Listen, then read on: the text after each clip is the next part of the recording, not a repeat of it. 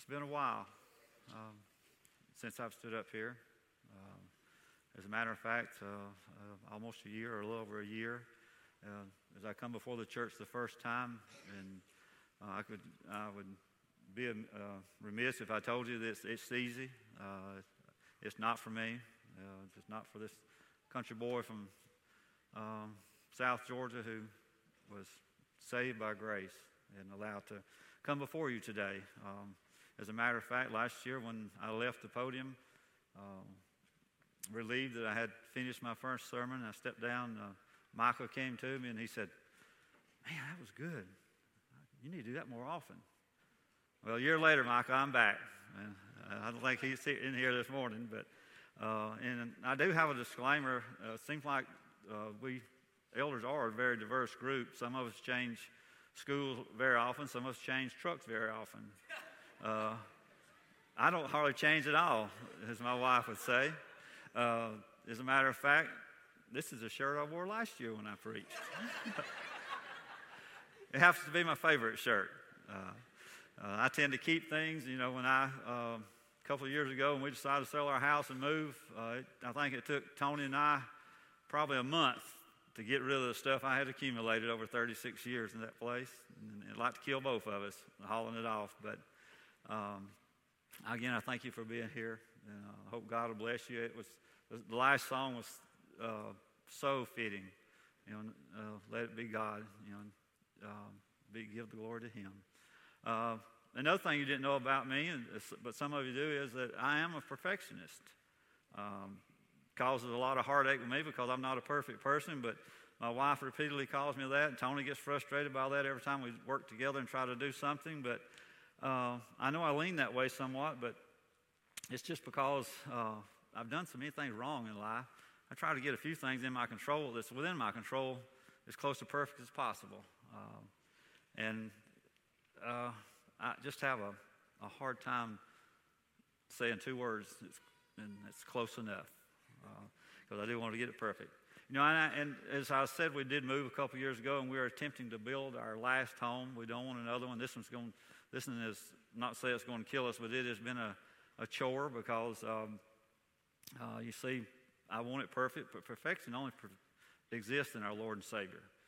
Uh, it may be in our minds, it may be in my mind to try to get things perfect, but it's not going to happen uh, most of the time. But you know, we spent 36 years in that house, and, um, most of the time I spent my time changing uh, the house, wanting to add to it or do something. But um, the reason was uh, I'm in a business where I see a lot of new things in homes, and I acquire a little knowledge. And I said, well, I, I think our house needs to look like that, so we'll add on or do something. But you know, it was, it was my knowledge in the business that prompted me to do this. And as our knowledge increases in things, we we tend to make changes in our life. Um, you know, the home I'm building now, it's not going to be perfect.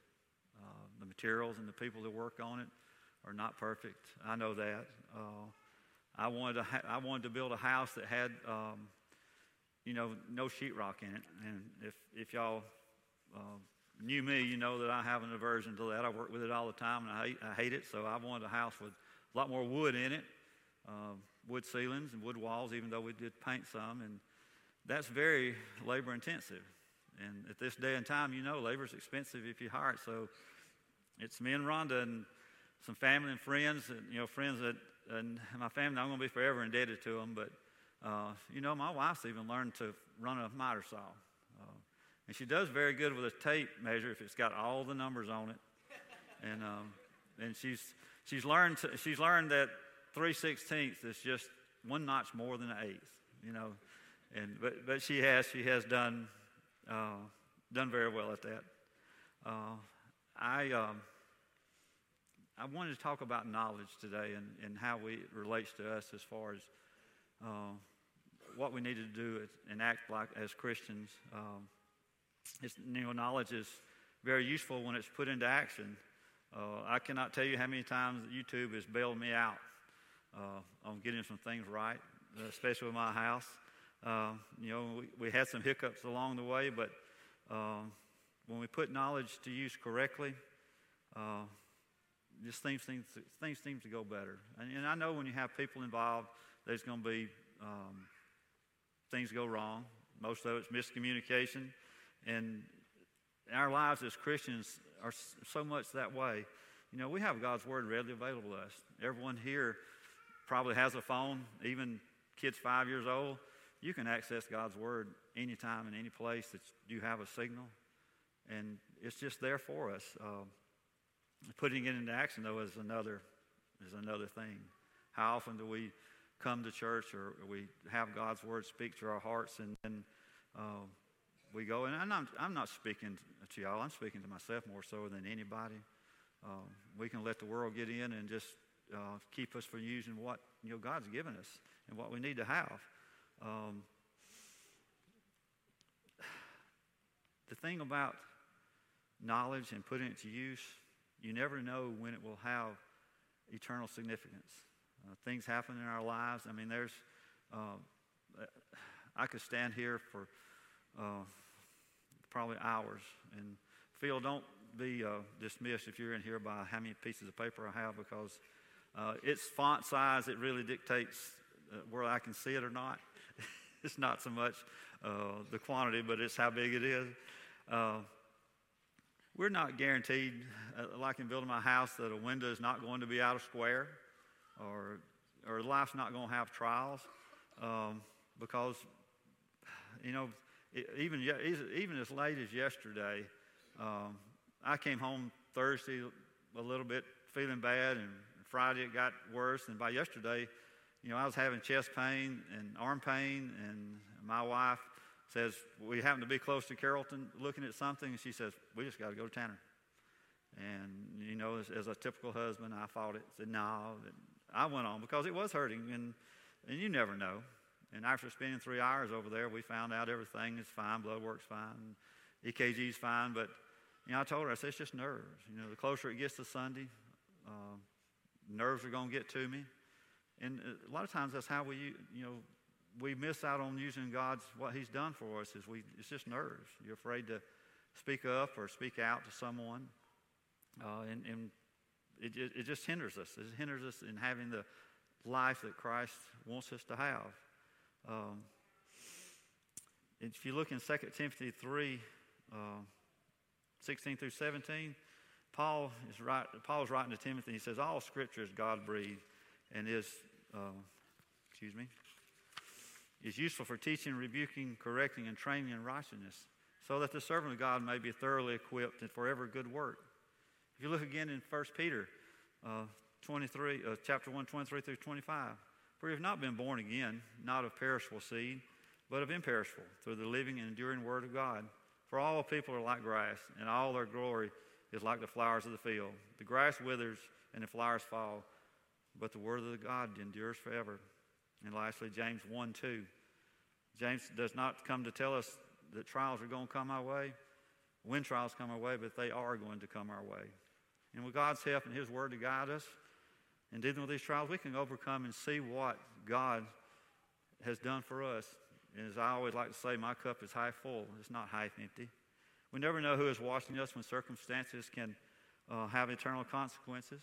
And as we look in James today, in, in our verses, uh, if you want to go ahead and turn to it, James 1, verses 19 through 27, uh, we'll see that this book is so relevant today. James read it to the, read it, wrote it to the Jews that had been dispersed all over. Uh, at, the, at that time, they said the Jewish faith was in most ever, you know, ever community. And, but he was writing to them because he, they knew the law, but he was writing them to tell them how they, they should act. Uh, if you want to stand right now, we will read, read these verses. Boy, it light's bright. In verse 19, it says, My dear brothers and sisters, take note of this. Everyone should be quick to listen, slow to speak, and slow to become angry. Because human anger does not produce the righteousness that God desires. Therefore, get rid of all moral filth and the evil that is so prevalent, and humbly accept the word planted in you, which can save you. Do not merely listen to the word and so deceive yourselves. Do what it says. Anyone who listens to the word but does not do what it says is like someone who looks at his face in the mirror and after looking at, at himself goes away and immediately forgets what he looks like. But whoever looks intently into the perfect law that gives freedom and continues in it, not forgetting what they had heard, but doing it, they will be blessed in what they do. And he goes on in 26 Those who consider themselves righteous, religious and yet do not keep a tight rein on their tongues to see themselves, and their religion is worthless. Religion that our God, our Father, accepts as pure and faultless is this to look after orphans and widows in their distress, and to keep oneself from being polluted by the word, by the world. Uh, dear Father in heaven, we thank you for this day and opportunity to come before you, Father, to, to expound on your word, Father, and to, Father, to see and, and again be uh, put into our hearts, Father, that there is, there is a life that is pleasing to you, Father, and that we need to lead it. And we have your word, Father, to guide and direct us. As we go through this service today, Father, open our hearts to receive it. In Jesus' name I pray. You may be seated. I won't leave you hanging today. Um, in the first part of James, in the first two verses, it says, My brethren, let every man be swift to hear, slow to speak, slow to wrath, for the wrath of man does not produce the righteousness of God. God has given us three things in this first two verses to consider. He's not telling us just to be silent always or, or not to even get angry. He's not telling us that at all. As Christians and with a Christian attitude, we should listen more than we should speak. Many have pointed out in Word, and I've read this uh, several times, but you know, people point out in Word, and it's kind of funny, but you know, God did give us two ears to hear and, and just one tongue to speak. And if you want to go even a little farther, He even give you some teeth to fence that tongue in. we should, and we should show restraint in the tongue and be ready to listen to others. You know, I I listened to a radio station some time back, uh, and not all radio is good, but sometimes you'll you'll get these little nuggets. But this particular host of this show was interviewing um, an elderly couple. They were in their mid 90s, been married 71 years, 72 years maybe. Had raised seven kids. And for whatever reason, something had come to his attention that these people, he would like to talk to them on while his show was going on so people could listen to him. And after I listened to him 30 minutes, I, I certainly agreed because here, here was a man that uh, raised seven kids. He was retired CEO, and so he was learned. But in the course of the conversation, he asked him, he said, You know, what's one thing in life do you think you got wrong? What's one thing that if you had a chance, would you do over in life? And he said, You know, he said, I'm 90, I think he was 95, maybe 96.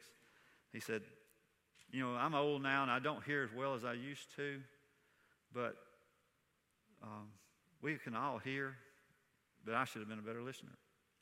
He said, of all the things that I could tell you, I should have been a better listener. And, and I thought that was, that was very good. You know, we could all listen to that kind of wisdom. As a matter of fact, that one of the producers that worked with this show was t- uh, emailing um, the talk show host in the middle of the conversation, telling him, "Hey, if you take this couple out to dinner, I want to go." He just had, they just had such an impact of wisdom on them. Uh, you know, because when we're, when we're listening more, we're not talking more. And one thing that we probably all can relate to right now is uh, have you ever said anything that you immediately regretted it? And maybe not just to your wife. You know, I have. You know, I've done it. Uh, and I, am trying hard to be a better listener instead of someone who just shoots off the mouth. Uh, if you look in Proverbs 10 19, says, Sin is not ended by words, but the prudent hold their tongues. In Proverbs 21 23, those who guard their mouths and keep their tongues keep themselves from calamity. And one of my favorites in Proverbs 26 20, I think Daniel alluded to this last week, or, or he did mention this, says, Without wood, a fire goes out.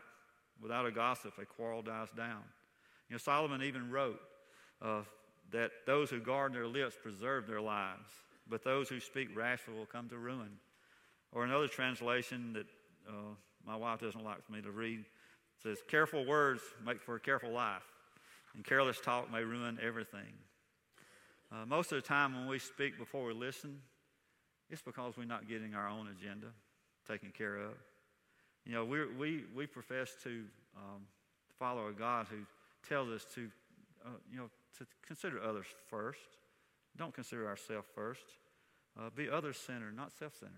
In Philippians, we see in chapter 2, verse 3 and 4, it says, Do nothing out of selfish ambition or conceit, but in humility count others as more significant than ourselves.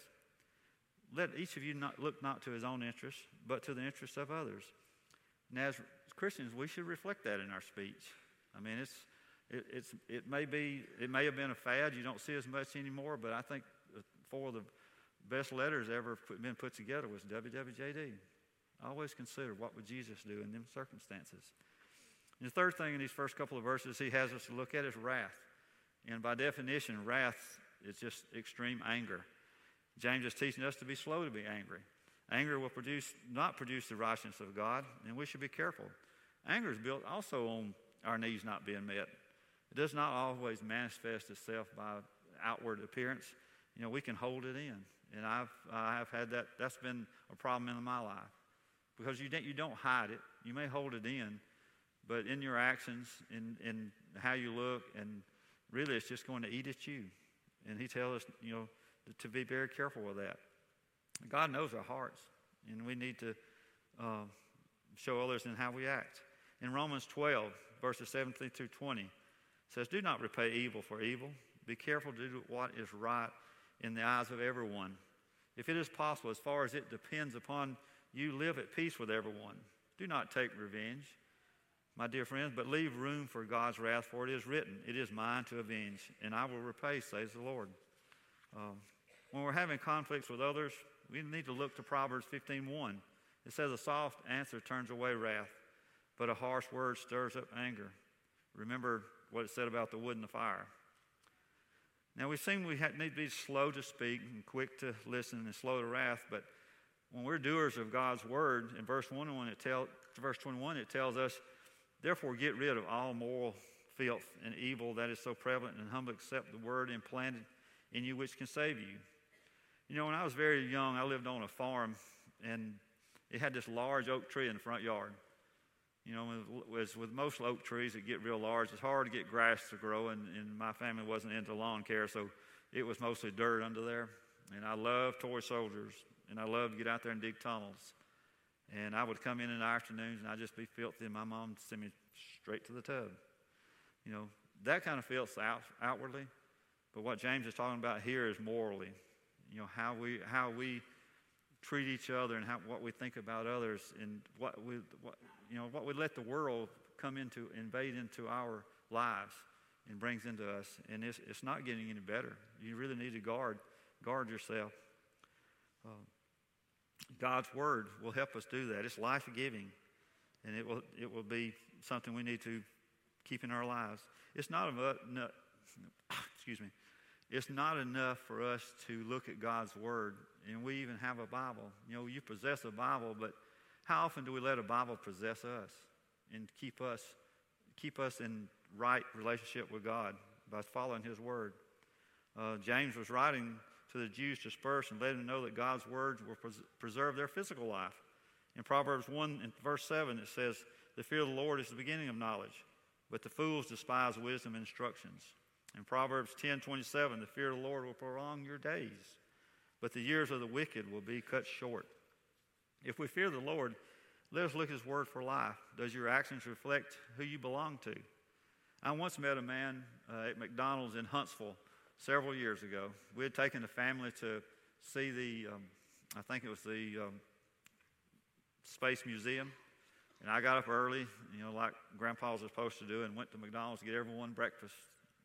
And I was standing there in a line at McDonald's, and this guy walked up behind me, very friendly, and you know, asked how I was doing. You know, it didn't take that guy five minutes to find out I was a Christian and what God was doing in my life. And you could just see something in him that was contagious. That's something I needed. I didn't do that.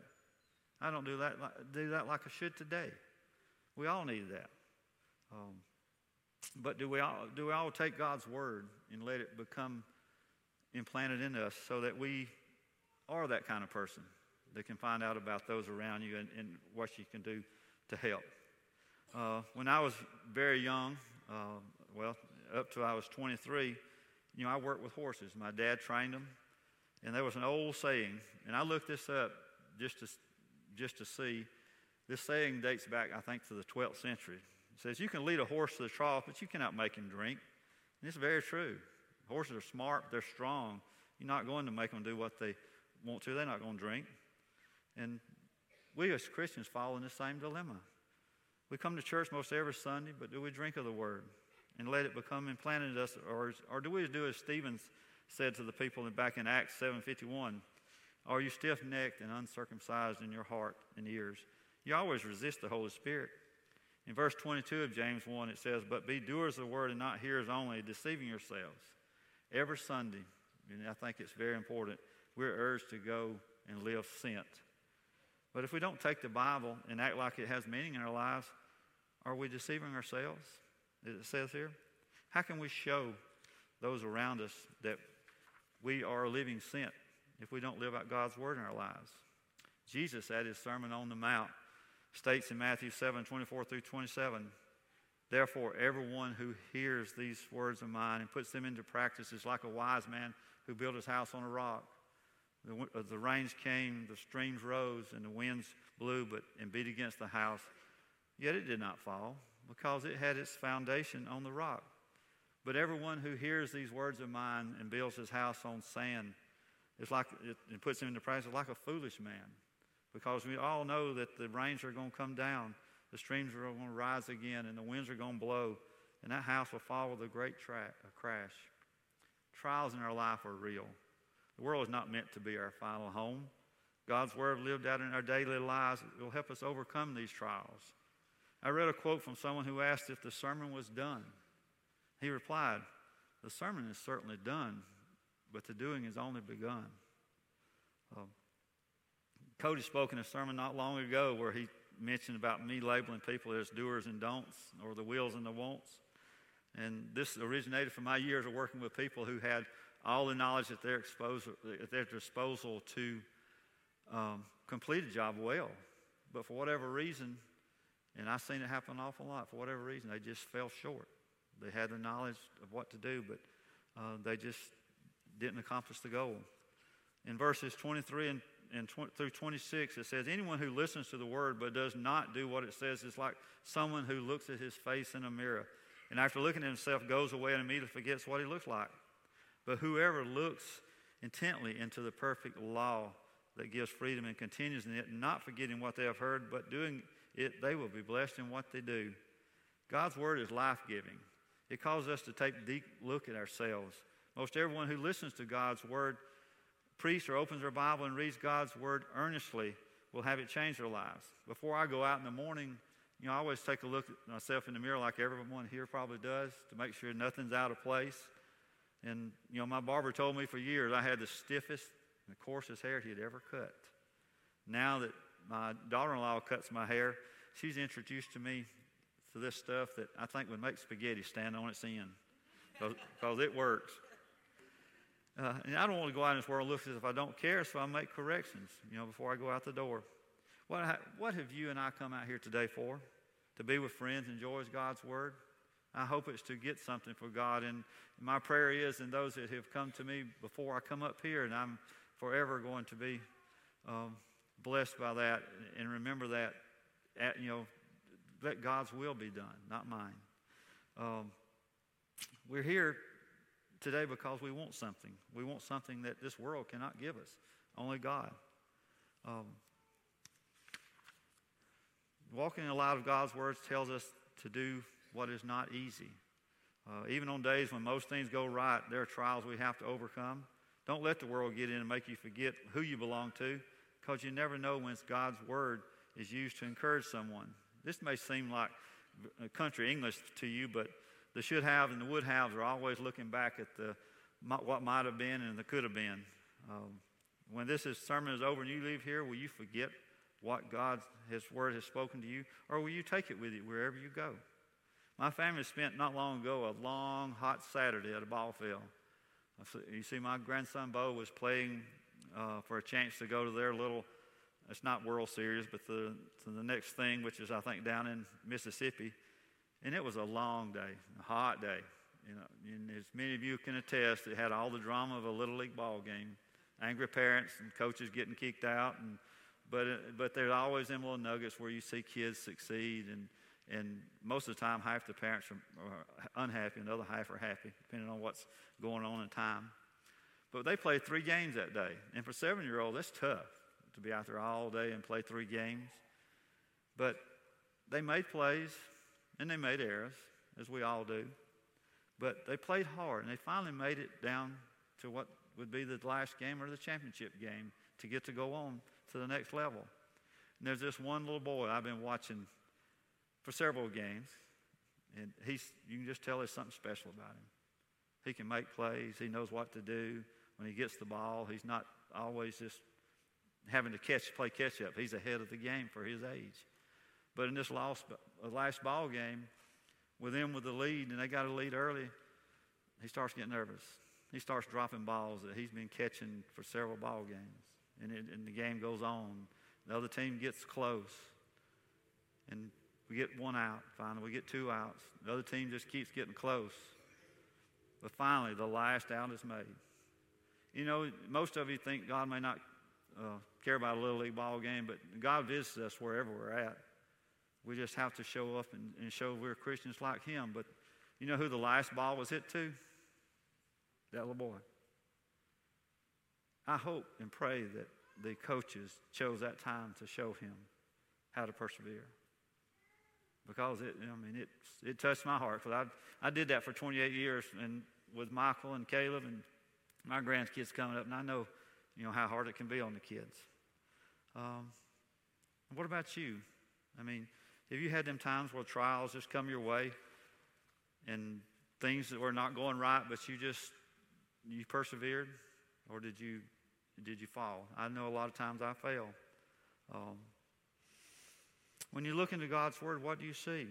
Will you take it with you, as I've asked you before, or you, will you forget it? Uh, don't forget what God's Word can do in your lives, especially the lives of your family and those around you. Verse 25 tells us that whoever looks intently into the perfect law that gives freedom and continues in it, not forgetting what they heard, but doing it, will be blessed in what they do. The key word here to, for, me, for me is intently. Uh, I'm not good at a lot of things, but the things I do well and things we all do well take more than a cursory, you know, indulgence. We do them a lot. And God's Word and reading God's Word is the same way. Uh, the more I hunt and fish, the better I am, at it. The more I pay attention to the wife, the closer we become. I think I probably should have mentioned her first.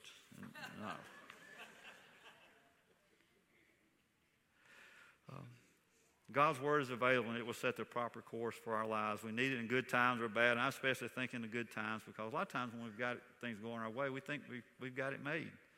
Um, I don't have it made, you don't. Only God in His wisdom has it all together. And He's given us, word, us His word to help us through that. Verse 26 says, Those who consider themselves religious and yet do not keep a tight rein on their tongues deceive themselves, and their religion is worthless. You see a lot of references here to bridling your tongue. And when I helped my father train horses, that would get me in trouble more than one thing. The one thing that would get me in trouble more than anything else would be if he ever caught me jerking on a horse's mouth. Because my dad prided himself on being able to deliver a horse to someone he was training for, that a horse that was manageable. And don't let him catch me jerking on his mouth. When we speak, we have to realize our words have the ability to hurt or heal. And our walk with God will bear this out as I sit here looking in the last few weeks in our new home, we're living in the basement and we're working on the main level now to get it done. I set up me a little workbench and have me a table there where I could go up, get by myself, and work on my sermon. And, you know, I had, you know, I sat there and I thought about the one thing in life that I might like to change. And no, it's not getting finished with the home so I can get back to fishing, which has really been really fell off in the last couple of years. It's not to win the lottery. I mean, I did that when I accepted Jesus as my Lord and Savior. And again, when I married uh, uh, Rhonda as my wife. you see, I have to get her in here a lot. But what one thing that we wish, that all of us wish we could do in life? Most often is to take back words we said in harshness or in, you know, when we might have could, could have went a lot different route and had a lot better uh, outcome. You know, most often it was when I didn't get what I wanted. We're not going to get what everything we want in this world. But you know, I, uh, at one point in my life, I used to every every moment I had, I would be out hunting or fishing, whatever it was. You know, but God has taught me not quantity is not uh, the important thing; it's quality. So the, the less I get to go, I just it's more quality for me than quantity now. Uh, whether those here today are listening online or old, it's not too late to show your faith and show how genuine your religion is. The Bible mentions the tongue in over 120 verses. I had to look that up. Most of them deal with how we use our tongue. Proverbs 18, verse 21 tells us, Death and life are in the power of the tongue, and those who love it will eat its fruits. Proverbs 12, 18, There is one whose rash words are like sword thrusts, but the tongue of the wise brings healing. And one that I can relate to a lot, Proverbs 17, 8, 17 28 says, Even fools thought wise if they keep silent, discerning and, and discerning if they hold their tongues. I guess that's why I'm, I'm, a quiet person. In James chapter 3, which you'll, you know, you may see, you'll see in, probably, in further sermons, you'll see also how that tongue can hurt and heal. Because you see, chapter 1 now is more, a lot, a lot of it's an outline for the rest of James. And I, uh, I, I would think it would be good for y'all to look forward to that. Uh, how we, and as I've said over and over, how we use our tongue is a good measure of our, of our religion. You see, I, this sermon itself could be just on nothing but the tongue, but the tongue is not the only thing we have to, to, uh, to watch. In verse 26, I want you to know that I'm about as country as a blackberry bush on the side of 214. And sometimes I'll read the message, much to my wife's uh, dismay. And here it states that anyone who sets himself up as religious by talking a good game is self deceived. This kind of religion is hot air and only hot air. Everyone here today or listening with some other device is a sinner, but if you've been saved by grace, your religion, what does your religion say about you? As we move on to verse 27, it states that religion that our Father accepts as pure and faultless is this to look after orphans and widows in their distress and to keep oneself from being polluted by this world. Our religion needs life, and He tells us here to visit orphans and widows in their distress. You don't visit them in their distress by thinking about them. You have to go and make a difference in their lives. If you focus on others as God has asked us to be others centered, it will make a difference. And also, we're trying to have a, the world have a little less hold on us. And I know today, as, as we look in the news and as we see about us, the world is becoming a much, much worse place to live in. And God, if God tarries, um, it, it, you know, it's only going to get worse. Um, do you live, as I get close to closing, do you live to sh- live as if you've been sent by God or sent by the world? I can't tell you that I don't struggle with letting the world get to me a lot of the time. I think the only reason I was uh, at the uh, emergency room yesterday was the fact that I was letting things get to me and the pressure. And uh, but the closer I got today, and the closer I got to this church, and, and got in Tony, got into our uh, meeting this morning at nine, and it's just things just start clicking. And then one person after another comes to me and prays for me and tells me, you know, I'm, I'm there for you today. I'll be thinking about you today. You know, that's what we need as believers. You know, we, we need to meet together, we need to grow together, and we need to uplift each other. Uh, and that will help us become stronger together in our faith. And, you know, our religion, we, our religion has got to have legs. And, that, you say, how do you do this? You just need to keep God's words close, words close to your heart. Um, practice a religion that considers others and follows Jesus wherever He leads you. Um, if you're go, when you go out in this world, take God's word with you. Uh, it will speak volumes about you. About you. Um, I don't have a lot more to tell you. Uh, I will tell you that um, in studying this sermon, for this sermon and these verses and the things that I looked at, it brought conviction in my heart. And I don't know how you are, how you stand here today, whether you this is your first time here or you've been here a while and you, and you think you might want to join. But I do think we're going to partake in the Lord's Supper coming up. And at this time, if you want to come forward, and um, we'll be down here for you. I mean, we as elders, we're not here blocking the pews or blocking the stage. We're here to, to be with you and just take us by the hand, and we'll certainly be glad. I know every one of the elders' hearts and their heart is for you and to pray with you if that's what you so desire. So at this time, would you stand and we'll have our invitation. Thank you for watching or listening to one of our sermons. We would love to have the opportunity to connect with you one on one. We are not a perfect church, but we are a joyful church, and we want to help you increase your joy in Christ. We would love for you to come and worship with us one day soon. You'll be able to find information about our worship services, about who we are, what we believe, what we do, what we're hoping to accomplish on our website at ironcity.org. And we would invite you to go and to check out all the information there. We look forward to seeing you soon.